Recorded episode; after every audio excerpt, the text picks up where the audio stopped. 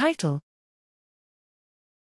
A unique cytotoxic CD4 plus T cells signature defines critical COVID 19. Abstract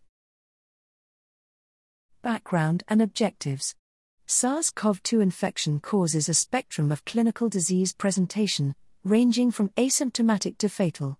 While neutralizing antibody, NAB, responses correlate with protection against symptomatic and severe infection, the contribution of the T cell response to the resolution or progression of disease is still unclear. Optimal protective immunity may require activation of distinct immune pathways.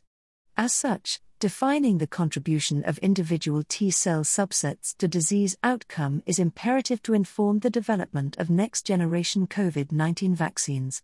To address this, we performed immunophenotyping of T cell responses in unvaccinated individuals, representing the full spectrum of a COVID 19 clinical presentation.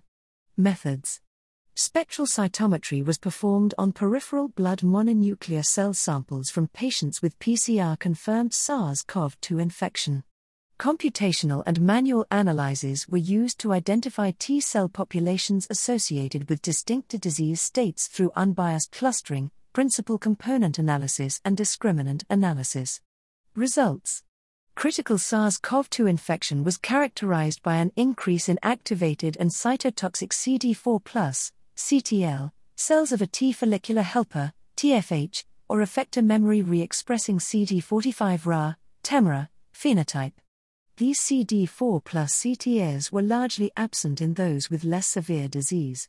In contrast, those with asymptomatic or mild disease were associated with high proportions of naive T cells and reduced expression of activation markers.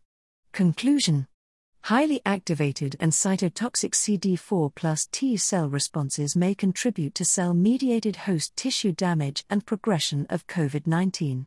Potential for induction of these detrimental T cell responses should be considered when developing and implementing effective COVID 19 control strategies.